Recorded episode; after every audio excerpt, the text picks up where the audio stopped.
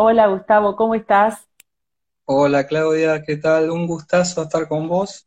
Eh, realmente te quiero felicitar por tu programa y bueno, la verdad que es una, una alegría encontrarme con una compañera de Canal 5 de la noticia de la semana, eh, aquellas largas jornadas de los viernes, este, realmente traen muchos recuerdos que compartíamos juntos. Vamos a contarle a la gente que se está sumando al café que fuimos compañeros de trabajo en el momento en que Canal 5 estaba eh, en la calle Belgrano, ¿no? También estuvimos ahí juntos en la calle, yo me acuerdo más de Dorrigo, de, la, de donde hoy está la sede del PAMI. Claro, claro.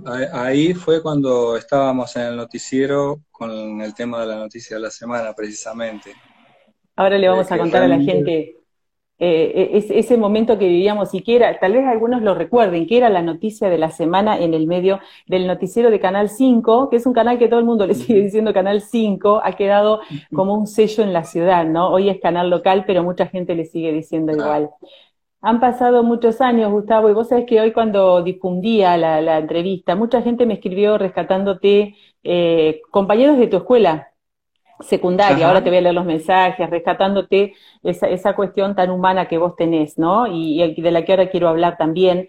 Eh, pero quiero empezar por, por el presente, para ir un poquito después hacia atrás. Acá vos me has mandado la revista Dionisio, eh, hay varias ediciones, bueno, un cómics bien local. Contanos, eh, te puedo definir como editor, guionista, dibujante, director de esta revista, eh, ¿Y cómo nace? ¿Cuándo nace Dionisio? ¿Y qué es Dionisio?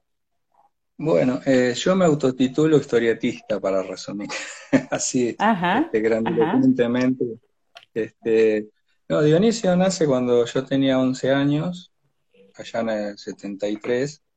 Eh, algunos personajes ya vienen de antes de él, de, un año antes, porque, por ejemplo, el villano principal de la tira y bueno, eh, de manera casera, con virome, fibras, a veces hasta eh, pintando con lápiz pastas en esa época, eh, hacía historieta y llegué a hacer 29 números, que el último fue en, el 79, y bueno, de ese último número después tengo una anécdota que es primicia para contarte.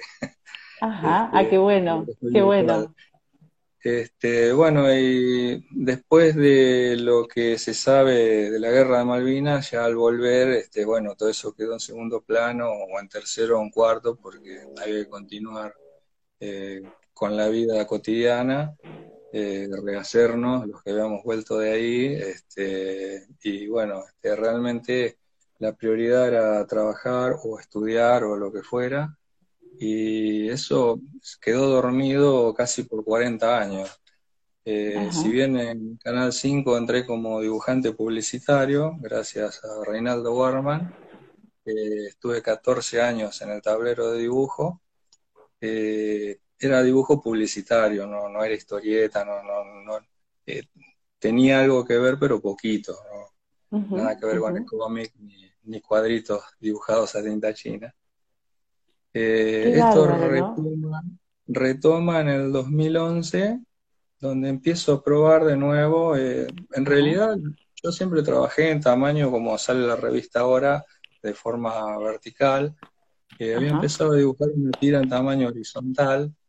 No sé por qué, a lo mejor influenciado por lo que leíamos de chicos, que era García Ferré, este, Quinterno, y bueno, eh, los formatos actuales para poder imprimir, eh, gracias a la gente de la matera, que son los que hacen el trabajo de impresión, eh, bueno, y, corte de la revista, era más práctico el tamaño horizontal, así que, bueno, lo saqué igual, se leen en apaisado los primeros números, pero bueno, habían quedado las tiras sueltas del 1 y del 2, todavía no tenía una forma de querer salir nada serio. Este, bueno, después eh, me contacto con el que hoy es el papá de mi ahijada, con Gustavo Vélez, eh, mi colega de historietista, inclusive compartimos bastante el estilo. Y este, bueno, un poco empezamos a diseñar cantidades de páginas, formatos, y ya nos largamos de firme, yo un poquito antes, con, este formato de revista. Y bueno, hasta el día de hoy llevo escrito hasta el número 27, salió el 24, que sería el del séptimo aniversario. Eh, ya estoy dibujando el 25, que está programado para que ya se imprima para el 2021. Y bueno, ya te digo, tengo hasta el 27, pero eh, tengo, tengo ideas para seguir escribiendo hay más, más guiones, ¿no? Vos sabés que hay muchas preguntas, no sé si estás viendo en pantalla. Primero vamos a organizar. Pregúntate qué estás tomando, porque no te dije yo estoy tomando café, y vos me dijiste que no sé si... Vamos, vamos a ir por orden. Acá he recibido unas exquisiteces que me, llegaron. las estamos compartiendo. Sí, y bueno, la, bebida nacional. Muy bien, el mate. En el trabajo. Momentos, eh, tal cual. Claro, eh, es tinta china y, y yerba. Básicamente. Qué bueno. Vos sabés, Gustavo, que se está sumando eh, mucha gente que nos está viendo, que es una manera de tomar un café, es como una mesa grande de café, y por eso quiero preguntarte también a través de ellos. Dicen, ¿por qué el nombre? ¿Por qué eh, Dionisio eh, se llama la revista y, por qué lo elegiste? Sí, mira, es una buena pregunta y a la vez no tiene respuesta. Dionisio le puse cuando lo inventé, o sea, cuando tenía 11 años. Realmente no me acuerdo de dónde salió el nombre pero se lo respeté un poco como un respeto al, niño interior, al niño creador que va de los 9 a los 13 años, que es cuando realmente, digamos, vuela tu imaginación y a veces te sentás a dibujar con más tiempo antes de ponerte a estudiar en serio en un secundario, este, cosas así. Y la creatividad del chico eh, yo la valoro mucho y creo que eh, hay que realmente eh, darle una preponderancia porque es muy importante. Y probé de respetárselo para ver qué pasaba. Le podría haber puesto un nombre más grandilocuente, más eh, extranjero, una cosa que pegue más. Pero digo, no, no, lo voy a respetar eh, si realmente interesa por, la, por el tema que expongas, por la comicidad o el, suspenso o, la narrativa y el contenido la van a seguir más allá de un nombre. Entonces decidí dejarlo y, seguir como, como si viniera dibujando desde chico, digamos. Claro, claro. Eh, bueno, preguntarte varias cosas. Por ejemplo, quisiera acercarle a quienes están viendo el nivel de dibujos, ¿no?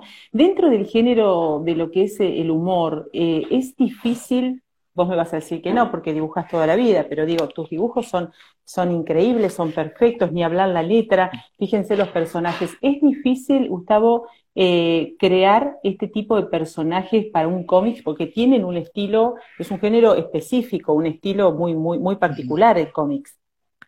Sí, yo trato de que el trabajo sea profesional.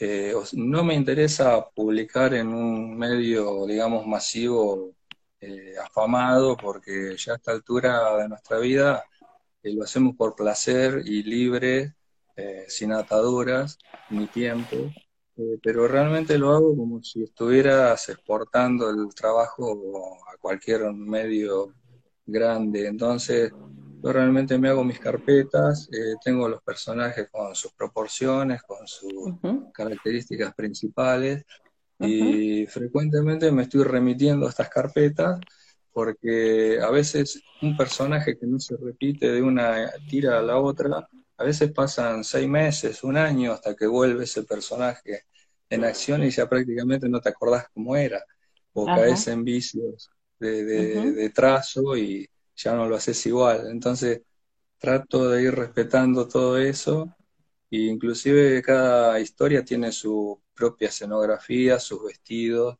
e inclusive indago cuando estoy escribiendo y también al momento de empezar a ilustrar. Eh, puedo, puedo, eh, yo voy a ir poniendo para que te vean mientras vos nos contás.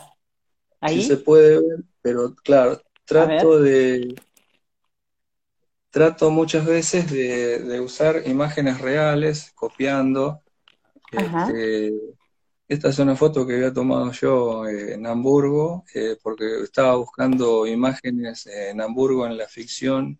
Está el hermano del cuñado de Dionisio, que tiene una empresa eh, de exportación de máquinas agrícolas. Y bueno, da la casualidad que estuve ahí y este, buscando para googlear imágenes buenas eh, Hamburgo tiene muchos canales, este, tiene más puentes que Venecia, y quería tomar una imagen más o menos atractiva, copante como para dibujar, y me parecía muy cuadrada, unos edificios muy monótonos. Y justo había sacado una foto en un lugar que es casi patrimonio de la humanidad, y bueno, directamente lo, copié de la foto. a ver, ¿lo puedes mostrar de nuevo? ¿Lo puedes mostrar de nuevo? Sí, va a salir invertido. A ver si lo podemos ver. Ahí está, ahí se ve, sí, tal cual, los edificios típicos, el puente. Y Gustavo, también hay parte de, en algunas de las de los números o, en varios vos tratás de que Olavarría con, con, su, con sus lugares eh, por ahí más, más simbólicos o más comunes también, que a lo mejor los transitamos todos los días, formen parte de, eh, de, Dionisio, que estén, que, lo, que se desarrolle la historia en esos lugares? Eh, no, en realidad esa es la historieta de Pistacho. Gustavo Vélez, como es el creador de Pistacho, es Pistacho de Olavarría. Y bueno, trato de respetarle, de no, meterme en su temática, o la barrias de él en este caso. Si aparecen los Emiliosi en una historieta, eh, en la número 14, es, son los únicos personajes reales que aparecen en una historieta de Dionisio. ¿Tenés ahí la 14? La 14 es la que tiene la galera, yo la vi en foto, pero no la tengo acá. Está la galera de los Emiliosi. Sí, acá. No sé. Ahí está, a ver, acercala. Ahí está, es genial, es genial. Miren, esa es la galera de los hermanos Dante y Torcuato Emiliosi, ¿no? En las carreras de TC, increíble. ¿Y de qué habla ese Dionisio que, que, vos llegaste a que la galera esté ahí? Bueno, mira, si te cuento, la historia arranca, arranca con una, una momia alienígena de 800.000 años que aparece en una nave eh, que está eh, incrustada en la Luna. está basada en teorías conspiranoicas que dicen que hay algo, eh, pero bueno, buscando en YouTube historias, este, apareció eso, y bueno, llegan unos cosmonautas rusos que tienen por objetivo, con un grupo en una base, restaurar la Luna, porque el villano principal de la tira tenía una base misilística en la luna, había volado un pedazo, o sea que se venía una luna ah. que le faltaba un pedazo en dos historias completas. Entonces, bueno, van a hacer esa restauración, encuentran esa momia donde abren eh, la compuerta de la nave, bueno, ahí arranca una historia que termina apareciendo con los, con los hermanos envidiosos, o sea, un delirio total, pero encontrás un sentido que, que realmente te lleve al 67 que era cuando estaban por ganar el cuarto campeonato. Eh, claro, claro. ¿Y cuántos personajes tiene Dionisio? ¿Cómo haces para, para ensamblar los personajes y, para decidir, ¿no? En cada historia, esto que decías, algunos los vas dejando, otros los traes, los llevas, los volvés a, eh, vuelven a recobrar vida. Sí, eh, en este momento son más o menos 45. imposible que entren todos. Y a veces algunos que se van sumando que son temporarios. Eh, de, ese número en sí.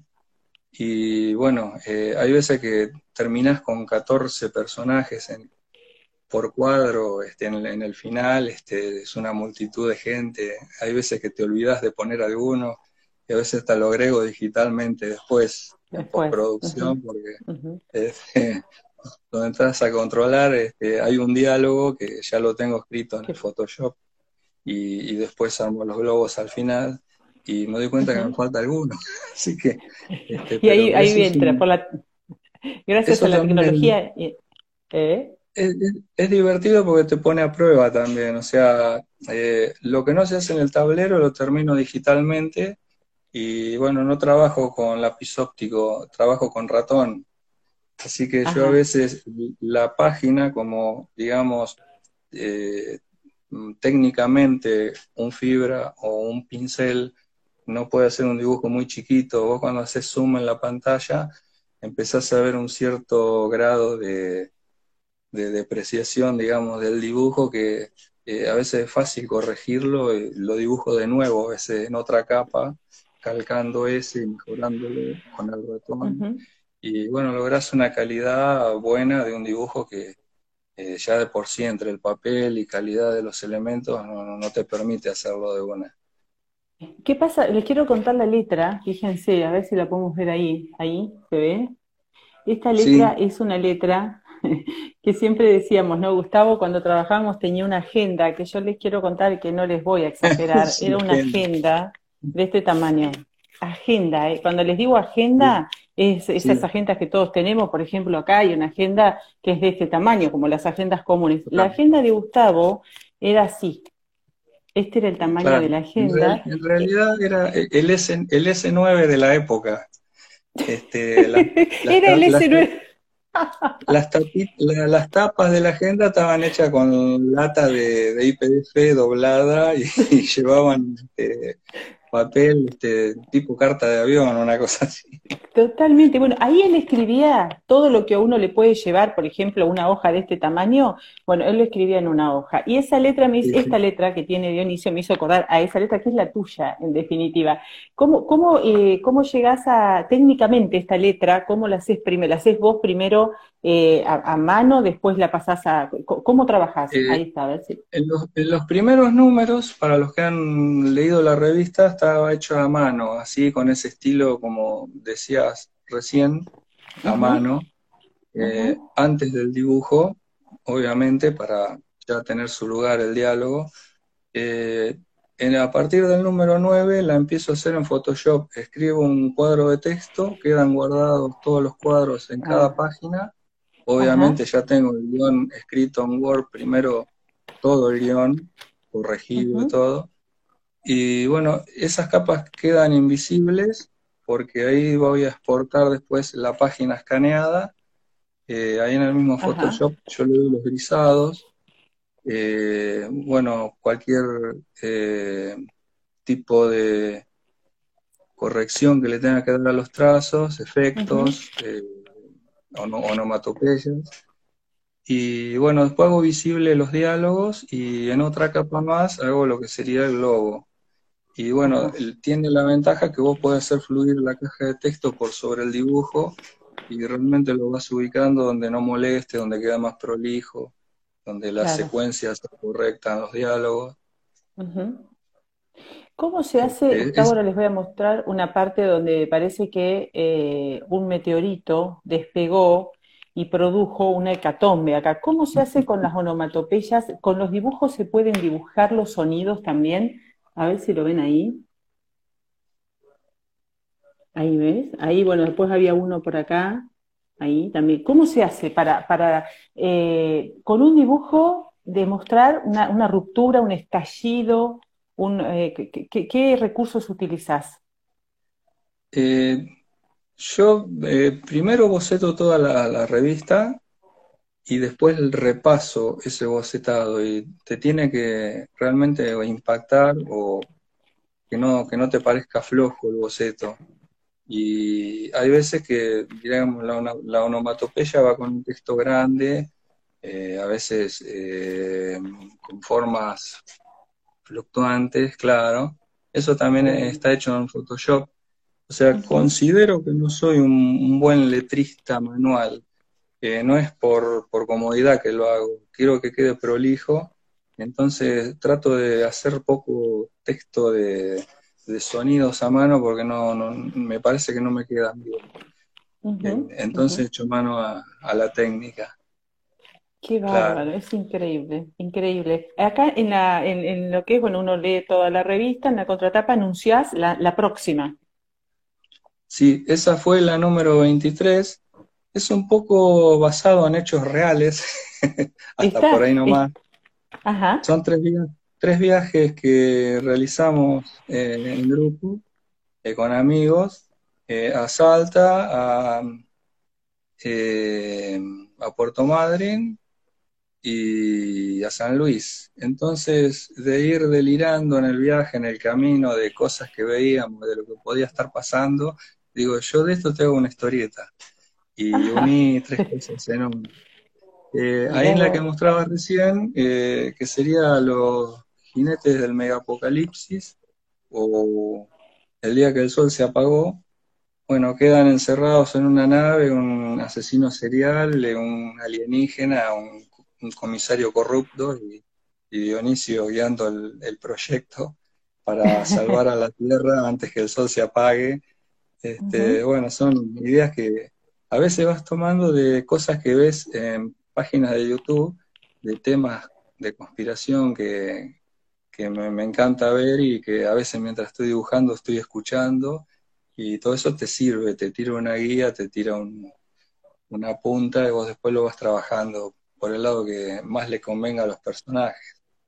Eh, realmente a veces voy por la calle y me voy riendo por lo bajo solo porque me estoy ocurriendo alguna idea, alguna secuencia, algún dibujo que le voy a agregar algo que ya viene desopilante y, que lo estás sí, eh, este, Cuando andas en la calle acá, en la ciudad, se te ocurren, ves cosas, ves, ves movimientos, ¿sí? Sí, sí, es más, con el tema de los semillosios, hoy por hoy paso por el frente y me parece ver el auto del personaje estacionado y la gresca que se arma cuando rompen el portón y, quieren robar el motor de la galera. Este, Así que es como vivir en, en el museo de En el museo de la calle Necochea, decís. ¿Y qué otras cosas por ahí te, disparan esto de decir, ah, acá está eh, la escena que me faltaba o el dato que puedo poner porque esto le va a agregar a la historia eh, ese condimento, esa cosa que le faltaba? ¿Qué, qué otras cosas te pasan en, tu vida? Vos sos una persona que caminas mucho, siempre te cruzo y andás caminando para todos lados. No sé si lo haces por una cuestión de, decisión física, de gusto, pero también te lleva a, no perderte esos detalles de, lo cotidiano ¿no? y del día a día. Es una forma de contrapesar tantas horas de tablero, ¿no? Eh, es una tarea diaria de, de tres a seis horas diarias, eh, mínimo. Eh, y no es que sea lento para trabajar. francamente, si estoy en el teclado, estoy a dos manos este, combinando teclas para hacer este, algunos trucos y, y, en el tablero también, pero igual es muchísimo el trabajo. Y bueno, trato de contrapesar, sí, este, tomando distancia. Pero volviendo a la pregunta, sí, es difícil a veces, porque parece que, son cortas las historias, pero son 44 páginas, 180 cuadros promedio, y hay veces que te pones a escribir un guion y cuando entras a contar lo que serían cuatro cuadros por página, cuántas páginas llevas, eh, hay veces que vas por la mitad, un poco más. Entonces, eh, hay anécdotas que están buenas, no las puedo usar, y bueno, las dejo guardadas. Tengo como un cajón de herramientas en una carpeta en la computadora y bueno, hay veces que entro a buscar a ver qué puedo combinar de un guion con otro. Y, bueno, por ahí ensamblando eh, te va haciendo un clic y te ayuda a completar uno o te da una parte faltante para otro. Eh, por ejemplo, en el próximo número que va en la contratapa anunciado, digamos, tengo que releer el guion que por lo general ya están escritos a veces de años antes. Yo el año pasado escribí siete guiones en el invierno y bueno, con la pandemia arranqué a hacer tres, ahora eh, estoy empezando el cuarto de esos siete, ya te olvidas lo que tenés escrito. Cuando lo agarras y lo relees, hay veces que decimos, mm, esto quedó soso. Y a veces están continuados porque empieza un personaje nuevo que va a seguir. Si bien las historias son autoconclusivas, eh, se van sumando los personajes y tiene que haber aparecido antes. O sea, no puedo sacar ese guion de ahí. Así que tengo que parar todo, retocar, entrar a darle un poco más de fuerza al guion antes de ponerme a dibujar. Y mm, eh, vos decías la palabra pandemia recién, ¿no? Quiero preguntarte, eh, a todos nos, nos ha atravesado la pandemia, a todos nos ha dejado algo, sacado otras cosas también, quitado otras cosas. ¿Qué cómo, ¿Cómo fue la producción de Dionisio, en principio, durante pandemia, en la pandemia, y, vos cómo lo estás viviendo? Eh, con tranquilidad, como esto es un trabajo solitario, eh, realmente el, estar adentro en el peor de los momentos tenía material, la verdad, como para estar 15, 16 meses este, trabajando sin parar. Este, todavía me queda un montón, pero bueno, no, no es el hecho tampoco, ¿no? Eh, por eso un consejo, si esto se pusiera en algún momento, como está Europa ahora, eh, para los chicos realmente el tema del dibujo eh, es una buena salida porque en, el, en la cuestión, digo, de que el tiempo se te vuela, vos no te das cuenta, no, no sufrís tanto lo, lo que es un, un encierro. realmente con la mente te volás y, y haces algo que si lo disfrutás, te vale. Vos sabés que me hiciste acordar los otros días, una compañera de trabajo me decía eso, que el hijo, un hijo de, tiene un hijo de 12 o 13 años, y me dice, vos sabés que me pidió cosas para dibujar, me pidió lápices y hojas. Y dice que a la madrugada, por ahí viste que hoy los chicos con esto de, de, no ir a la escuela en el horario habitual, a, pesar de que tienen los Zooms en distintos horarios, pero están mucho despiertos a la noche, a pesar de que uno lucha para que no pase eso, pero pasa.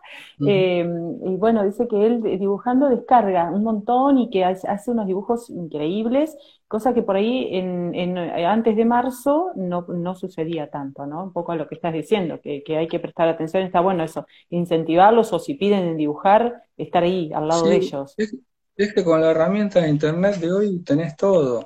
Eh, yo cuando dejé de dibujar eh, la última en el 79, eh, no, no, tenía nada, o sea, no había, en esa época había televisión apenas, no, había celulares, no había internet, no había nada.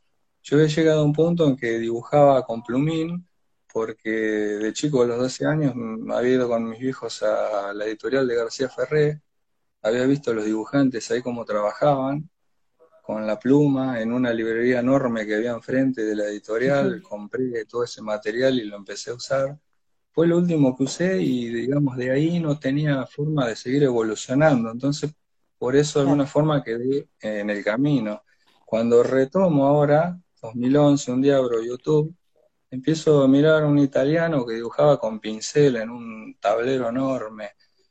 Y yo lo miraba y decía, así que este es el tamaño que usan y, estos son los elementos. Y arranqué ahí con el pincel. Yo antes dibujaba con pluma, con.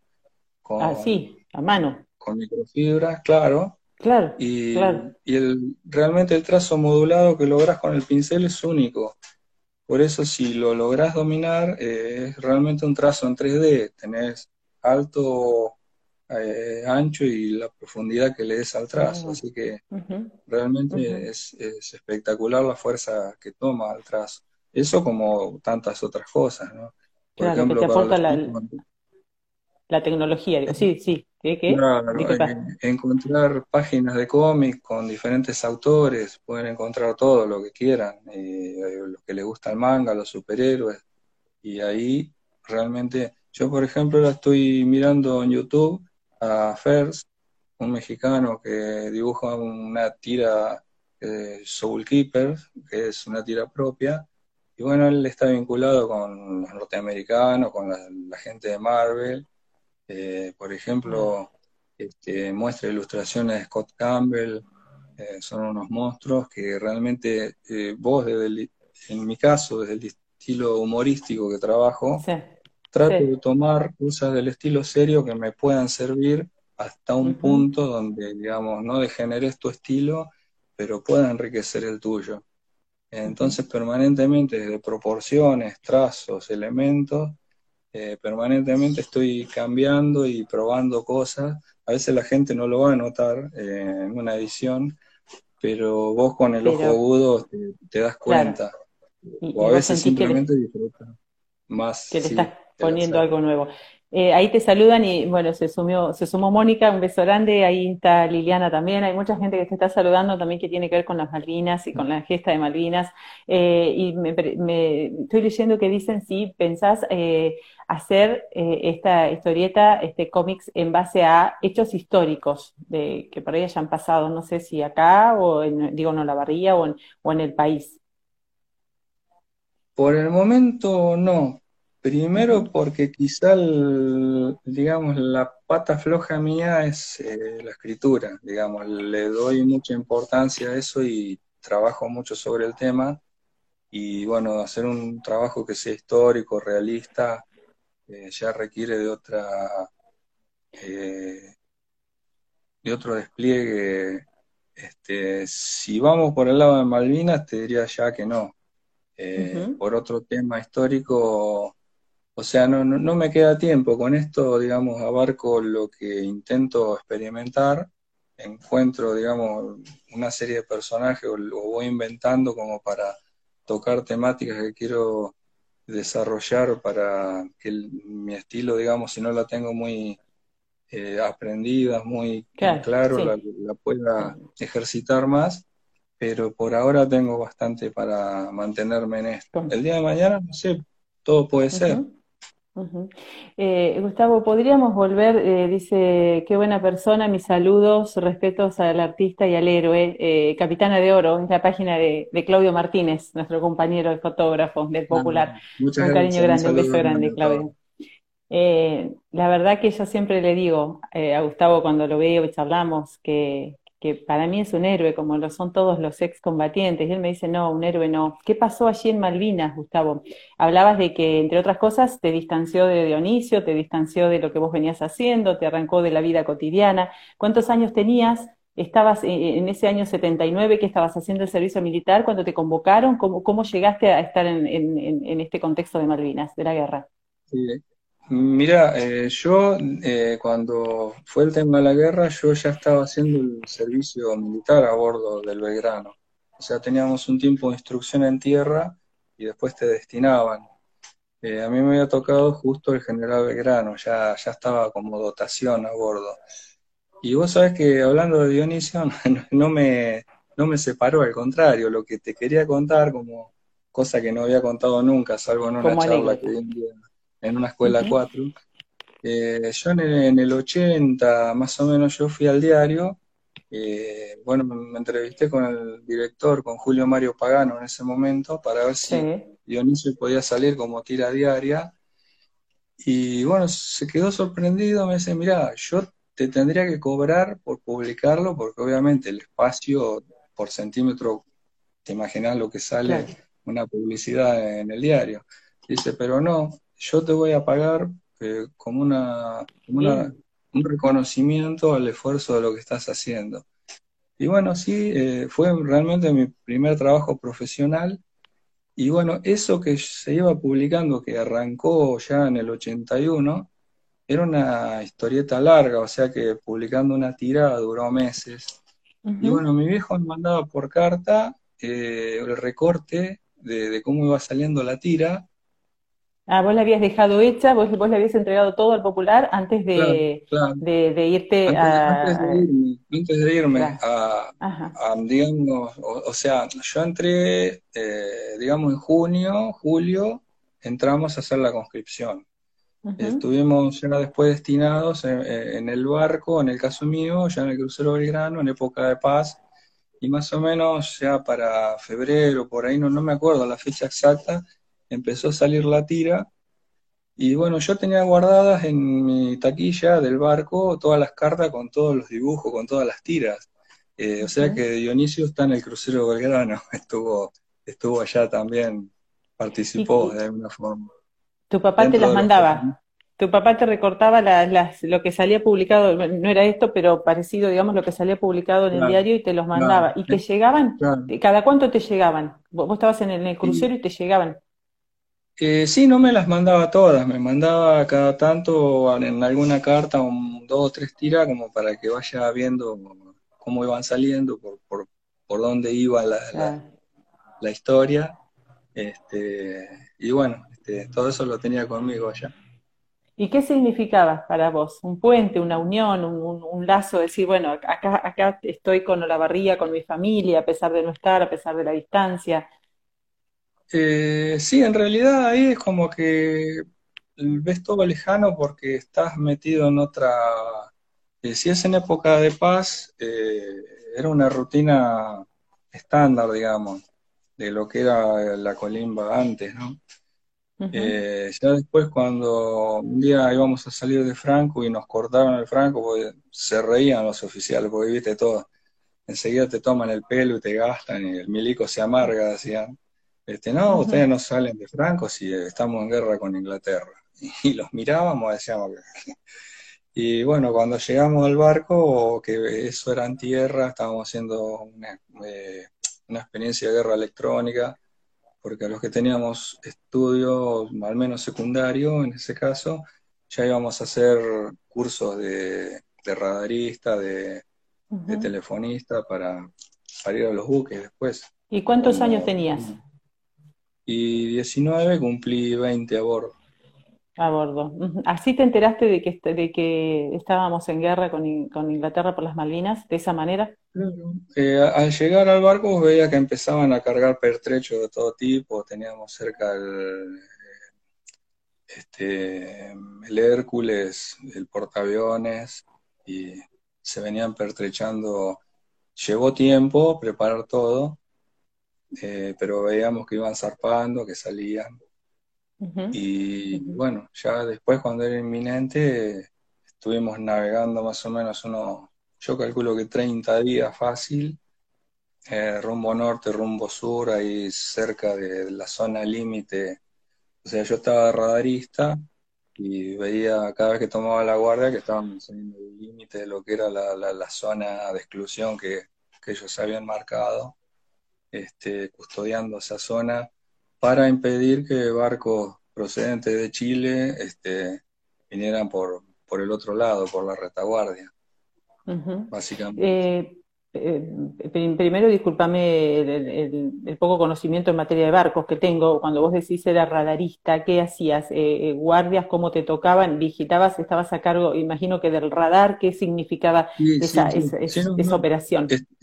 Está bien, vos aclarame porque uno como estuvo en la materia, este, no, no se da cuenta realmente. Eh, sí, sí, eh, había un cuartel de operaciones donde vos, eh, mediante los radares, veías los ecos de pantalla de lo que podía ser la proximidad de un barco, de un avión, y bueno, ahí enseguida se, se avisaba a comandancia, se tomaban los recaudos necesarios. Gustavo, a ver, sí, sí, sí, decime. Eh, no, un día a las 4 de la mañana, casi llegando a Ushuaia, eh, encontramos un eco en el radar y bueno, ven que hay un buque en, el horizonte y empiezan desde el crucero a, hacer señas de luces en, código para que se identifiquen.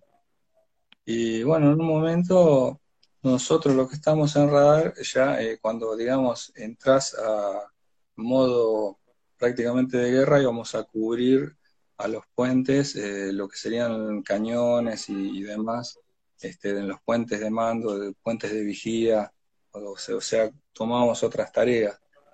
este, ven que hay un eco que no responde, subimos a los palos eh, como vigías, a, ver desde de arriba, son 6, 7 metros sobre el nivel del mar, en los puentes.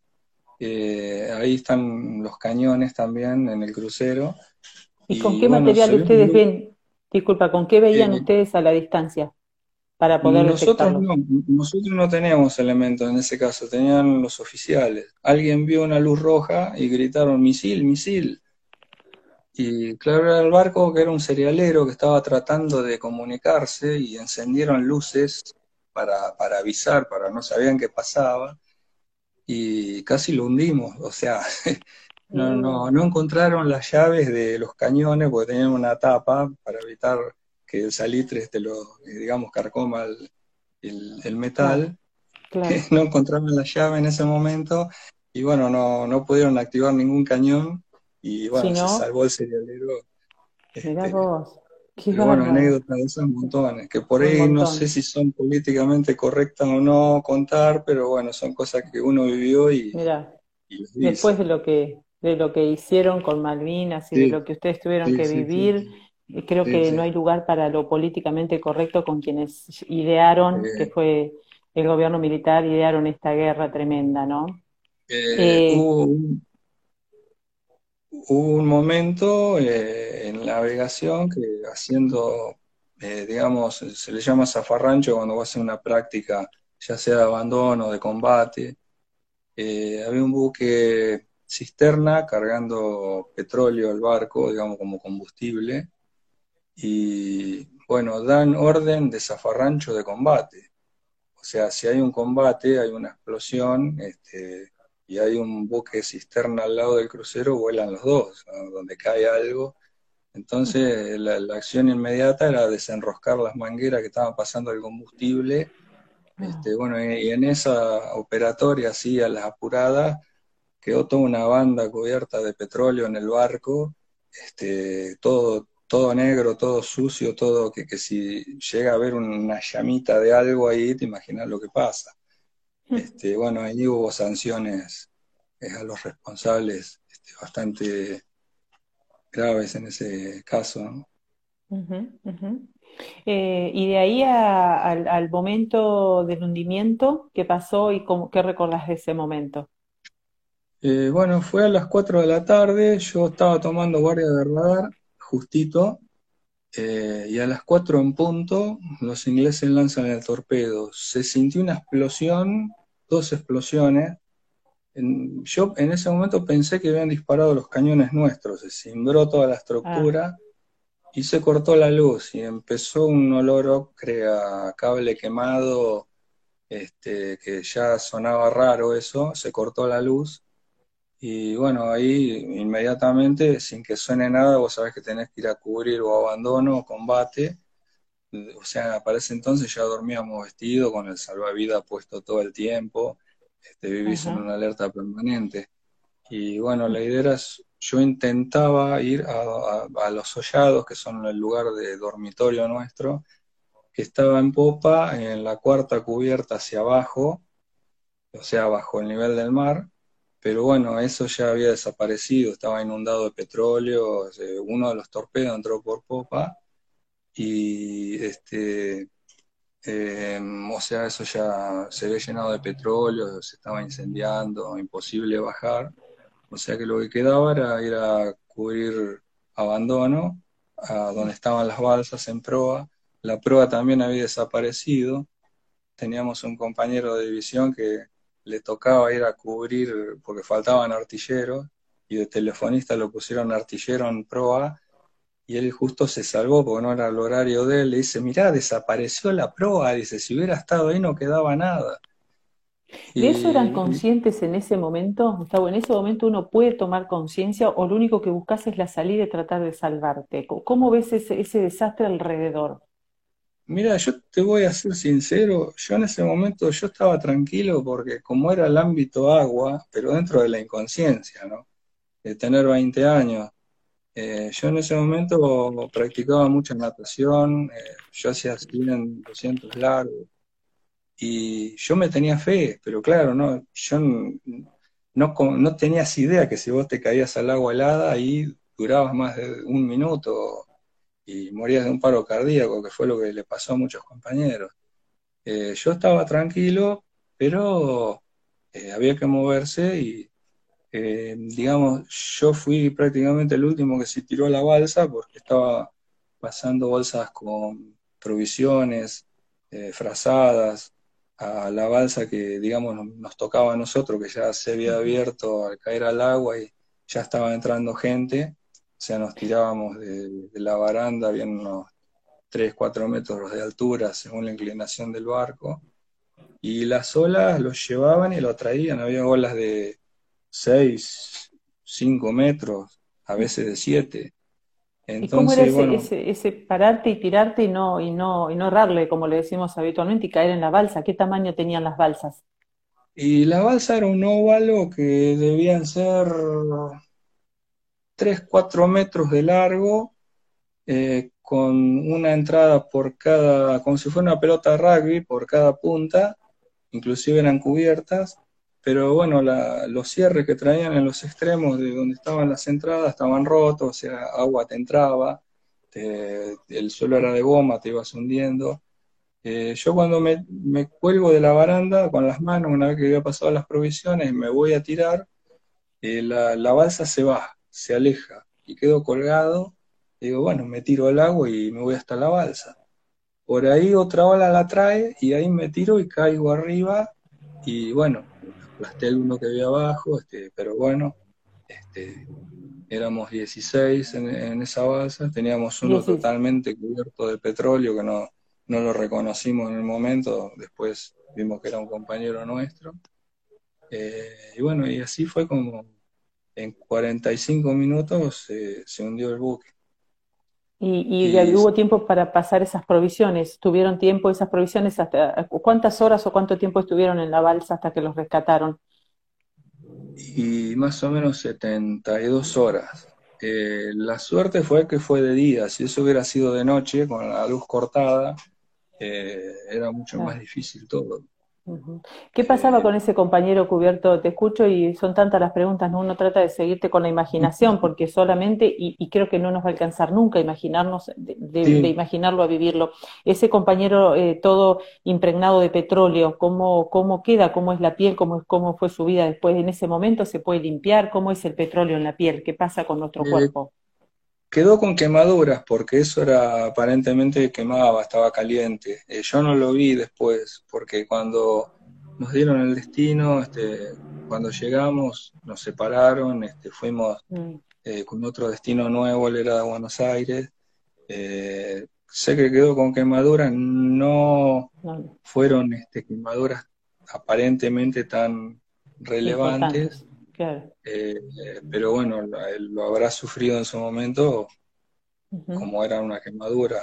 Este... Sí, sí, tal cual. Y Gustavo, ¿y esas 72 horas, esa balsa que iba al compás de las olas, era un, era un constante, no había tranquilidad nunca, no se amesetaba nunca? No, no, eh, ahí lo que hacíamos para mantener el calor era orinar ahí arriba, ahí adentro, para mantener el cuerpo caliente, porque el agua que entraba era helada había que tener cerrado con las manos para que no entraran las olas eh, por, por, digamos, las, las aberturas que los cierres estaban rotos. Se doblaba tanto que algunas balsas se hundían, eh, otras eh, querían prender bengalas que, que, había, tenían a bordo, que habían encontrado al subir en el equipo y bueno, se les prendían fuego. O sea, vamos a empezar con que nunca hubo una apertura de balsa. O sea, nunca se hizo un trabajo profundo a bordo de decir, este, en caso de combate usted tiene que saber todo esto. Es más, eh, en un momento toda la dotación del crucero fue una pileta inmensa que tenía 50 metros por 25 eh, que había en Puerto Belgrano y nos tomaron un examen eh, de nado, de estilo, de aguante y la mitad de la dotación no sabía nadar ya desde el vamos. Había mucha gente del norte, recién llegada, que no alcanzó a conocer el barco porque eran tantas nuevitas recién llegadas. O sea que cuando se cortó la luz el día del naufragio ahí, pobrecito, eh, no sé, imposible salir. Bueno, había gente también en el calabozo que eso se cortó la luz, se perdieron las llaves, eso murieron todos ahogados. Eh, eh, digamos, por contar. puede ver en una película es, eh, se acerca en algo, lo que uno puede llegar a ver en películas, a lo que vivieron.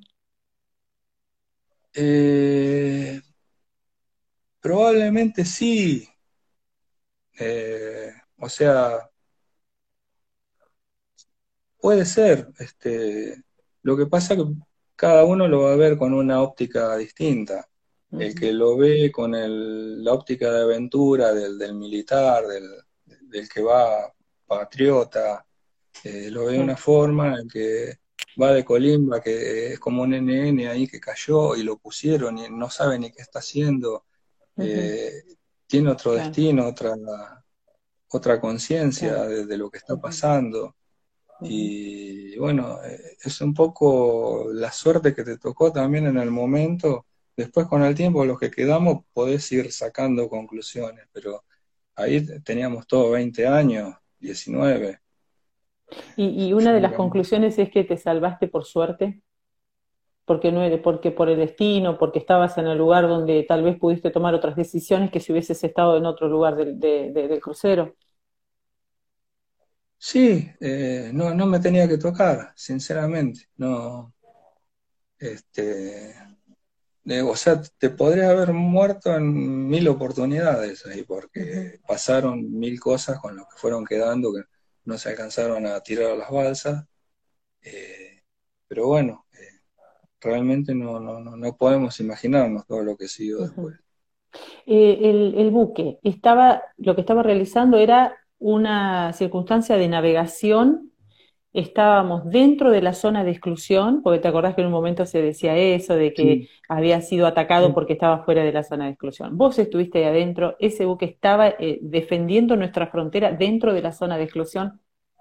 Estábamos en el límite, no, no, no estábamos adentro completamente, eh, entrábamos y salíamos, pero en ese momento estábamos afuera. Estaban afuera. Eso Claro, bueno, eso siempre fue una, una discusión, ¿no? Desde el punto de vista militar y de los, de los dos gobiernos. Claro, no, no van a reconocer nunca a ellos, porque les convenía para eh, evitar que Perú, que venía propiciando un, cese de fuego, una salida diplomática, por eso se apuraron con nosotros. Y bueno, el crucero Belgrano no tenía armamento, o sea, teníamos dos eh, eh, digamos, dos cajas de misiles Isocet atrás en proa, que eran de madera, no, no tenían nada.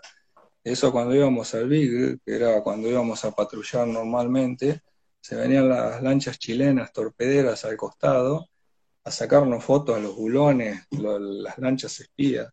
Se, las tragaba las olas, se hundían, no aparecían y al rato volvían a salir lo que es el oleaje en esa zona y estaban los tipos sacándote fotos al lado. Entonces venían de la cocina eh, el cocinero con un ayudante con un plantón lleno de papas y empezaban a tirarse papazos porque no podían tomar una actitud este, más bélica. Este, porque no, no, aunque quisieran disparar algo, no, no teníamos nada. Ellos sí tenían misiles de verdad. Cuánta historia, ¿no? Tendríamos que hacer otro café para hablar de esto y la verdad que la gente se está sumando y te está escuchando. ¿Y cómo fue el rescate? ¿Cómo fue ese momento donde, bueno, dijeron, terminó, estamos en tierra, nos salvamos? ¿O, qué pensaron cuando los rescataron? Eh, ¿Pudiste venir a la barría enseguida? Te, ¿Te mandaron a otro destino? ¿Cómo fue? Te cuento desde que nos rescataron de la balsa, que nos sacaron semicongelados, nos tuvieron que prácticamente enlazar y, y arrastrar arriba de...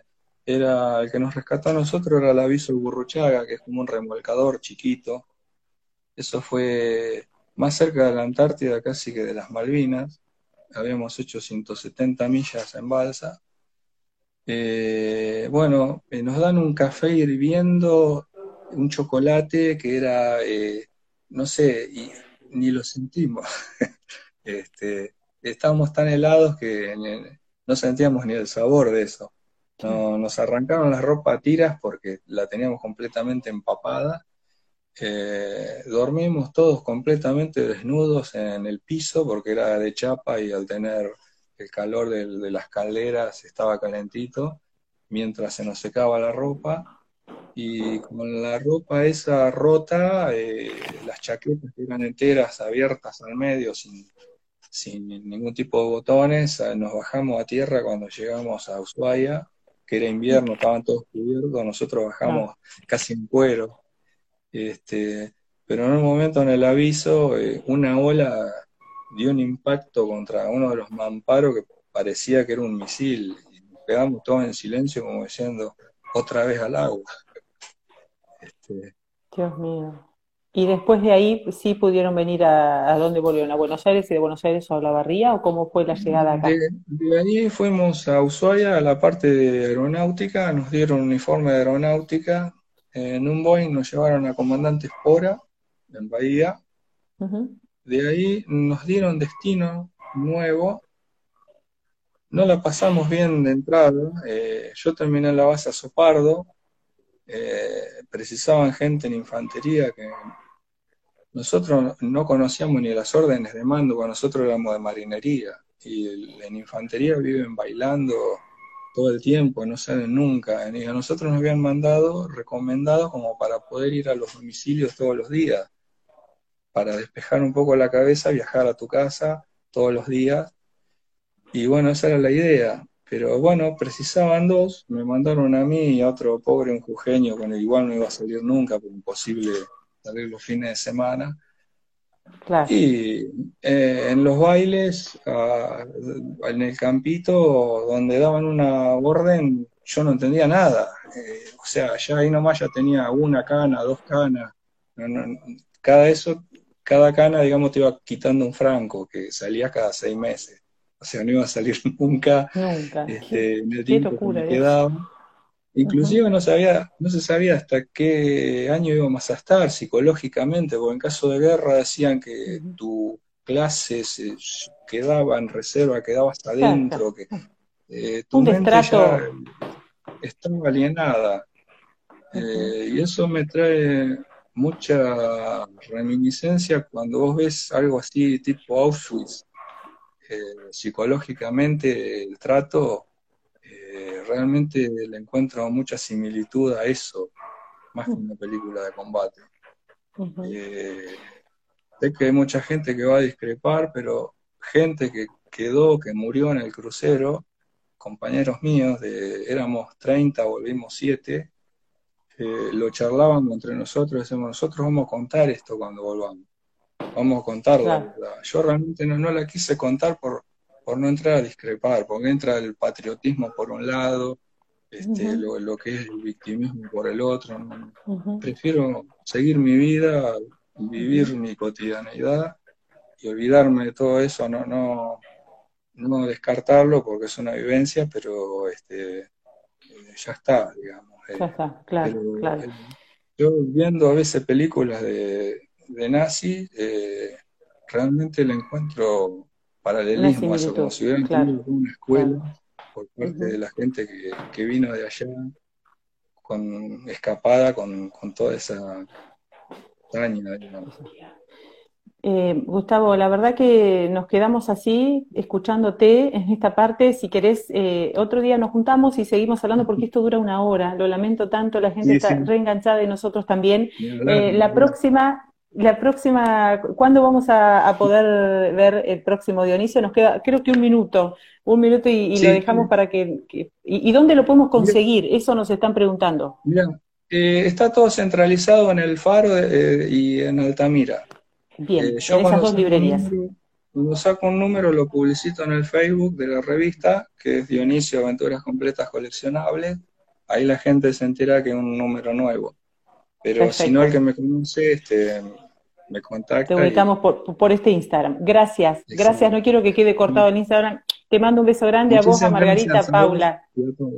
Muchísimas gracias. Gracias. Gracias, una historia de vida. La verdad que arrancamos con Dionisio, que es su presente y, gran parte de su vida. Y bueno, y esto también queríamos que lo contara Gustavo. Gracias, hasta el próximo café virtual el próximo sábado. Los esperamos acá en este Instagram. Gracias.